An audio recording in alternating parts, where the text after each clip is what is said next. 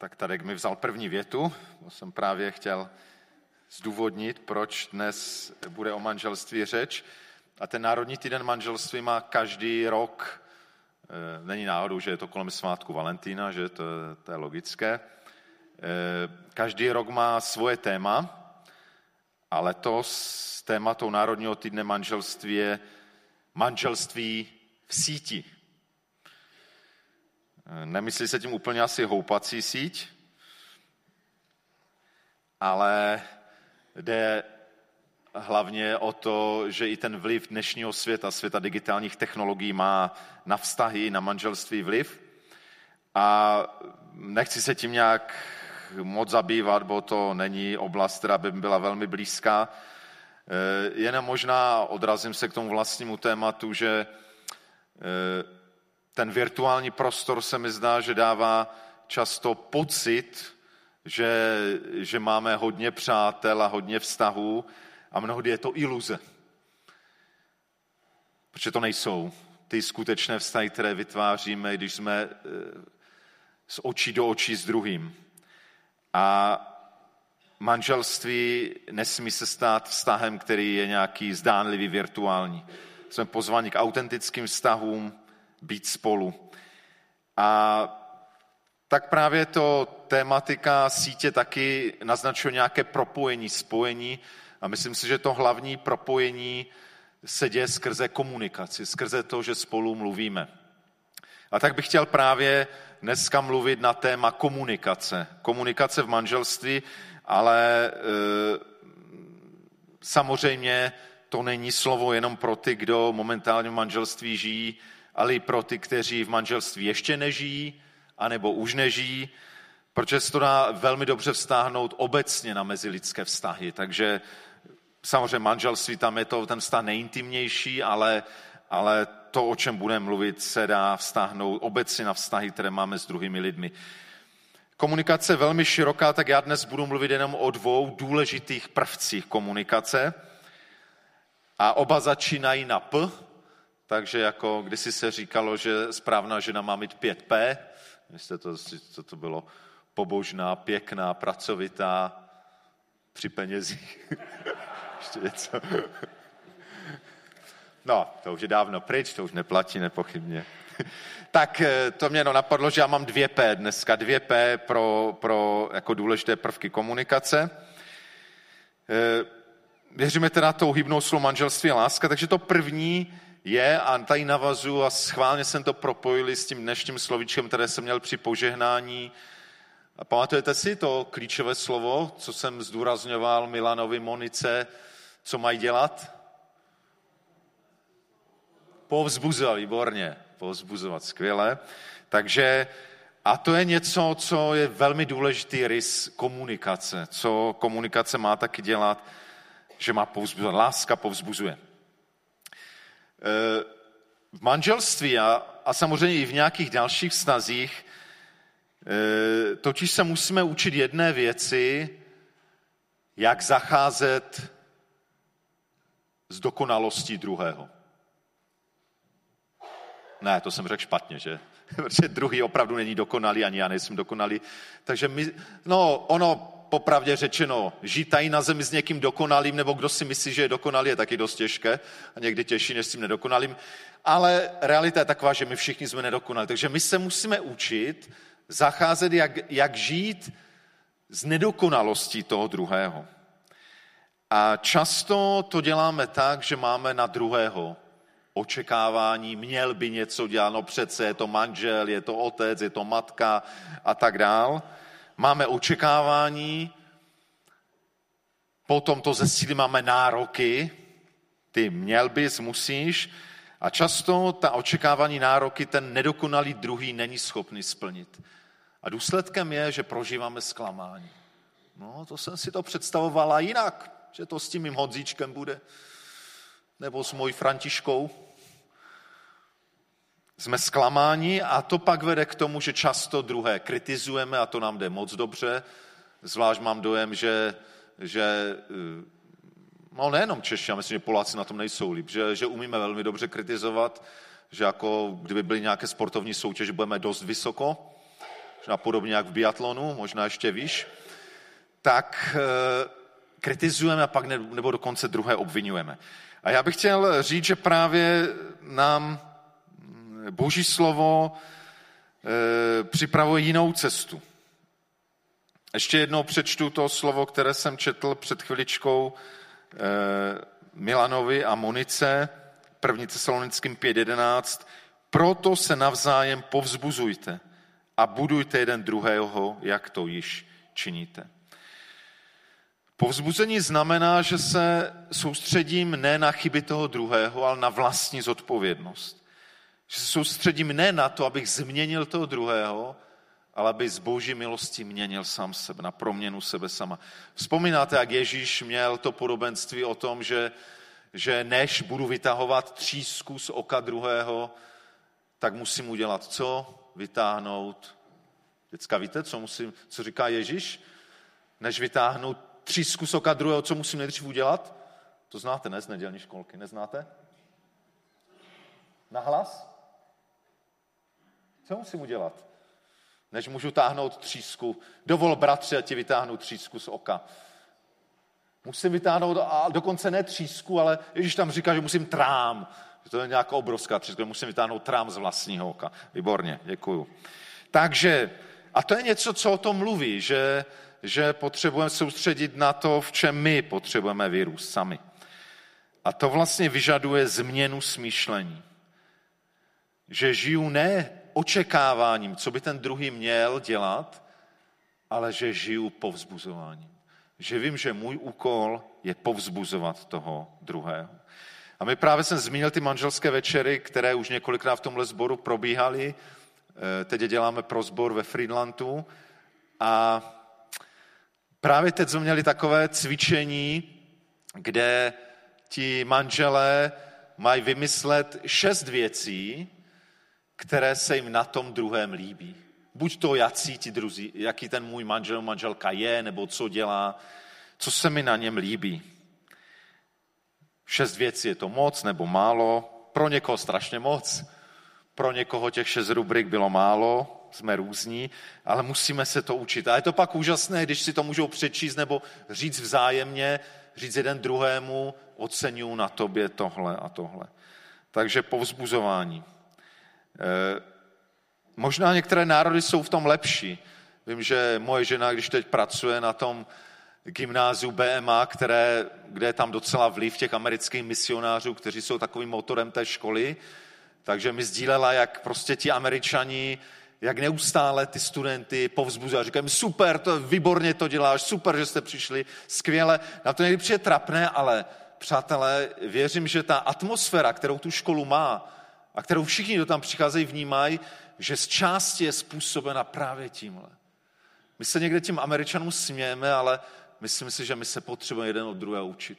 A tohle to bychom se od nich měli učit. Povzbuzovat druhé. Říká, to nestojí za povzbuzení, to a radši to. A to je, to je velká chyba. My se potřebujeme učit. Vidíme samozřejmě spousta věcí, ale, ale právě tím, že ty druhé povzbuzujeme, oni začínají růst. A to potřebujeme se učit. Dát druhému prostor, aby byl sám sebou. A dokonce ještě víc, když tohle děláme, tak nejenom, že člověk stává sám sebou, ale děje se zázrak, že v tom druhém se vynořuje to, jakým ho pán Bůh chce mít. Víte, jaká by to byla nádhera, kdyby z každého z nás se vynořil ten člověk, jakým nás pán Bůh zamýšlel. Kež by se to stalo.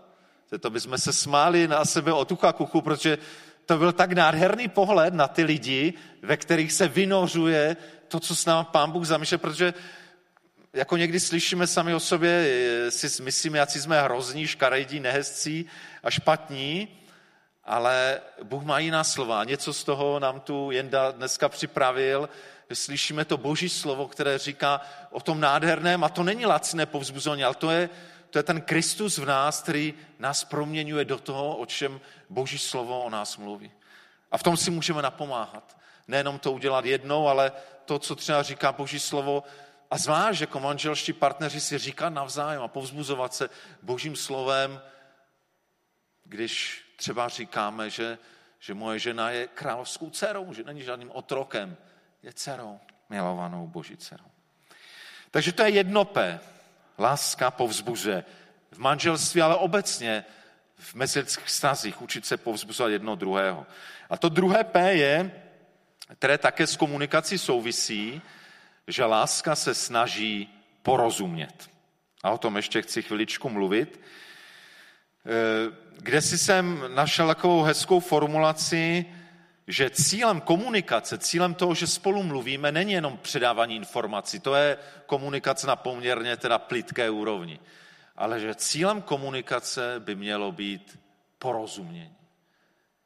Cílem toho, že spolu mluvíme na hlubší rovině, je, že víc tomu druhému rozumím.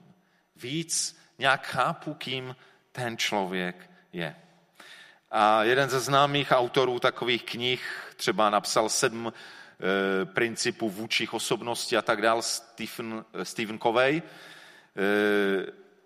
budu ho, nebudu citovat doslova, ale řekl v podstatě, že nejdůležitějším principem v mezilidských vztazích je nejprve se snažte pochopit. Nejprve se snažte toho druhého pochopit. A to pochopit, porozumět, to je ono. A pak ten vztah může, může jít nějak dál.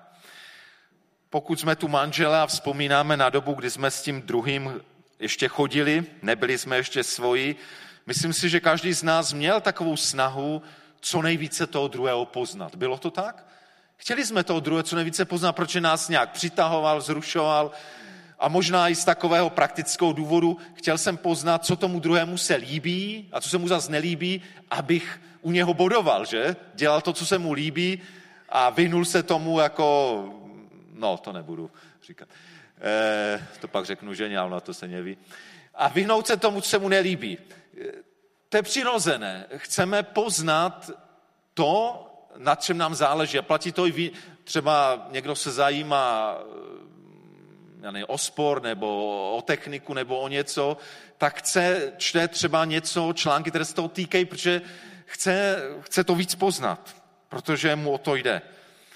A poznávání partnera by právě mělo být takovou celoživotní cestu. A bohužel to někdy je, když už jsme teda, když už je ta ruka v rukávě a jsme svoji, že už nám přestává jít o to, toho druhého víc poznat, že, jsme se, že se v tom procesu zastavíme. Ale právě to, že to druhého dál nepoznáváme, nebo že máme dom, že ho poznáme dost a nikdy ho nepoznáváme dost, tak může právě způsobit tenhle nedostatek porozumění, vytváří pak některé problémy ve vztazi, některé konflikty, které vznikají právě z toho, že já vlastně toho člověka neznám víc do hloubky. A často potom při určitých konfliktech vlastně se míjíme, protože nerozumíme eh, vlastně, od tomu člověku jde. Ale věřím, že někdy fakt si nerozumíme. Jsme jiní, ale že to, jak ten druhý jedná, nebo jak mluví, jak přemýšlí, věřím, že vždycky z něčeho vyrůstá. Vždycky to má nějaký důvod, který je někdy hodně hluboko skrytý. Někdy je to z toho, co ten člověk prožil nějakou silnou událost, která ho tak poznamenala, že proto teď tak přemýšlí. Nám se to může zdát nelogické, divné, ale je to prostě z toho, co ten člověk prožil, nebo z toho, jakým způsobem byl vychovávaný, nebo z toho, co poznal, nebo z toho, co přijal jako určitý princip pro svůj život. A pokud my tohle nevíme, jsme jenom jakoby na povrchu a bohužel někdy i jako manželé můžeme být jenom na povrchu. A to je strašně smutné. Jsme na povrchu s tím druhým žijeme třeba 20-30 let a v podstatě my nevíme, co tam, co tam hluboko, hluboko je. A to je strašná škoda, protože mimo jiné, kromě toho, že vlastně nevíme, s kým žijeme, tak to vytváří půdu právě pro konflikty, problémy, protože my v mnohých situacích nerozumíme vlastně, o co tomu člověku jde. My s ženou, myslím si, že v mnoha oblastech si rozumíme velmi dobře a přesto byli i v tom našem čase takové okamžiky, kdy jsem fakt nechápal a nevěděl jsem, co mám udělat, abych, abych se přiblížil. Nejsme prostě, nejsme stejní. Jsou tajemství, do kterých musíme trpělivě jít. Chtít toho druhého poznat. A mám teda několik možná praktických, víc praktických rad pro to, jak, jak si navzájem víc porozumět. Velmi jednoduché rady. Tři mám takové. První rada je, když nevím, co dělám, ptám se. Ptát se. Když se říká, že, že jednou vlastně z nejlepších zbraní vůbec i psychologie toho, porozumět tomu druhému, je prostě klást správné otázky. Nejenom dát tomu druhému rady. To jako kolikrát my, zvlášť my chlapi, umíme do, velmi dobře. Poradíme při každé příležitosti, řekneme té ženě, co má dělat, v tom jsme super. A akorát, že ta žena to často po nás vůbec nechce a nepotřebuje naše moudré rady. Lepší je se ptát. Ptát se. A ptát se právě na ty hlubší věci. A v těch manželství večer takový důraz je na to mít čas pro manželství, kdy jsme opravdu e, spolu a, a mluvíme o, komunikujeme o hlubších věcech. Ptát se, jaké jsou vlastně největší naděje a sny toho druhého, o čem sní. Ptát se na to naopak možná, jaké jsou, čeho se bojí, jaké jsou strachy, e, jaké jsou zápasy, které tam někde uvnitř prožívá a možná to, jaké, eh, co je mu milé, nebo jaké, jaké mé projevy lásky on opravdu bude přijímat jako lásku a co, co k němu mluví a co k němu nemluví a spousta jiných věcí, na které se potřebujeme ptát, abychom poznali toho druhého. Druhá rada, která s tou první hodně už se souvisí, nestačí jenom ptát se, ale tak je důležité naslouchat. Pro komunikaci není jenom podstatné mluvit, Někteří, a zvlášť někteří muži mají s tím problém, zvlášť mluvit o hlubších věcech, a, ale je důležité učit se naslouchat. A to potřebujeme obojí, muži i ženy. Některé ženy nemají problém s mluvením, ale zvlášť ty, které nemají vůbec žádný problém s mluvením, tak může být trošičku problém e, s tím nasloucháním. Dá tomu druhému taky nějaký prostor. E, mnozí manželští poradci říkají, že naslouchání je jedna z nejdůležitějších dovedností v manželství. Naslouchat je jedna z nejdůležitějších dovedností pro manželství. A určitě k tomu patří toho druhého, nepřerušovat, dovolit mu dokončit to, co chce říct. Prý, když se dělal nějaký výzkum a zjistili, že průměrná doba, kterou e, v nějakých, ne, to dělali pro manželské páry, možná, že průměrná doba, po které ten druhý už to prvního zastaví v té jeho řeči, je víte po kolika? Po 17 sekundách. To není moc. Za 17 sekund toho moc neřekneme. Takže je důležité první věc nepřerušovat. A pak poznat to, nejenom co ten druhý nám říká, ale to, co prožíval třeba při něčem, co se stalo. Poznat a uznat ty jeho pocty, vstoupit do toho jeho emocionálního světa a pak se ptát, jak pokud nějaká věc je, v čem můžu pomoct, jak to můžeme řešit společně. Takže naslouchání. No a to třetí je, eh, a tady je víc ten rozměr eh, nadpřirozený, žádat Boha o rozpoznání, o rozlišování, i možná i o to hlubší poznání toho druhého. Mně se tady moc líbí, přečtu několik veršů z první knihy Královské třetí kapitoly. To je ta událost, kdy král Šalomoun po Davidovi nastoupil na trůn, je poměrně se, cítí se jako neskušený mladý, neví, co dělat, obětuje hospodinu a pak v noci se mu hospodin ve snu zjeví a ptá se ho, eh, ptá se ho, eh, žádej si, co ti mám dát. A Šalamoun má takovou nádhernou prozbu. To je to první královská třetí kapitola, devátý verš. Dej svému otroku vnímavé srdce, aby mohl soudit tvůj lid a rozlišovat mezi dobrem a zlem. Vždy dokáže soudit tento tvůj ohromný lid. Šalamón prosí o srdce, což je to samé jako mysl, vnímavé, nebo taky rozumějící, pozorné. Ale mě fascinuje hlavně to originální slovo, které v tom hebrejském textu je. Víte, co tam je? To, co překládám jako vnímavé, pozorné, rozumějící. Doslova je to slyšící srdce. Srdce, které slyší, které opravdu naslouchá, které chce jít do hloubky, které je nastavené. Eh, myslím, apoštol Jakub říká, buďte rychlí k naslouchání, ale pomalý v mluvení, pomalý k gněvu. Rychlí k naslouchání, to znamená, naslouchání by mělo být něco, na co zvlášť dáváme pozor. Někteří mají ty chvíle, kdy nemluví jenom jako takový bolestné období, dokud než mi ten druhý dá prostor, než konečně řeknu, co chci. Bychom se měli učit slyšet. Slyšet Boha, slyšet lidi. A slovo prostě o slyšící srdce a schopnost rozlišovat, rozeznat, hebrejsky rozumět, chápat.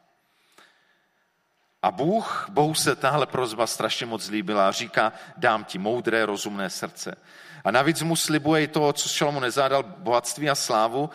A tak jsem si říkal, že to tak souvisí, že když budeme Boha žádat o to, abychom dobře slyšeli, nejenom Boha, ale abychom dobře slyšeli i Boha, jak se nám ukazuje skrz lidi a zvláštním způsobem skrze ty, které jsou nám nejblíž. Manželští partneři, muži, ženy, možná děti, možná rodiče, možná přátelé. E, být schopni slyšet a právě možná skrze to rozpoznat to úžasné bohatství, které nám Pán Bůh dává v tom člověku, který je vedle mě. Ať už je to v první řadě manželský partner, ale potom třeba i další lidé blízko kolem mě. Věřím, že v každém z nás, tak jak jsme to mohli dnes, dnes e, si navzájem říkat, když jsme četli to, co na základě božího slova platí, tak e, můžeme i tímhle způsobem objevovat to boží bohatství, které je v tom člověku druhém. A je strašná škoda, když budeme tak zaměřeni sami na sebe, na, na, to, na ten svůj výkon a na ty nedostatky toho druhého, že, že tohle bohatství nám úplně unikne, že ho nebudeme vidět. Budeme se trápit, sami se budeme trápit a budeme trápit ty druhé kolem sebe. A tak, ať už žijeme v manželství, nebo ještě ne, nebo už ne, buďme těmi, kteří, kteří se snaží ty, kteří jsou kolem nás povzbuzovat, kteří se snažíme rozvíjet to, co dobrého pán Bůh do toho člověka dal. A budeme se snažit tomu druhému porozumět a porozumět tomu, co je skryté. Možná tomu bolavému, v čemu můžeme pomoct, aby se to před pánem uzdravilo, ale i to krásné, co tam pán Bůh dal a co se má z každého z nás vynořit. Pane Bože, děkuji ti, že si každého z nás stvořil originálně a jedinečně. Že přes všechny možná těžké věci, které nás sformovaly a trošku možná deformovaly v nějakých věcech, že pod tím vším je skryto něco úžasného, nádherného. To, co si, pane Bože, do nás dal a co chceš, aby v nás rostlo.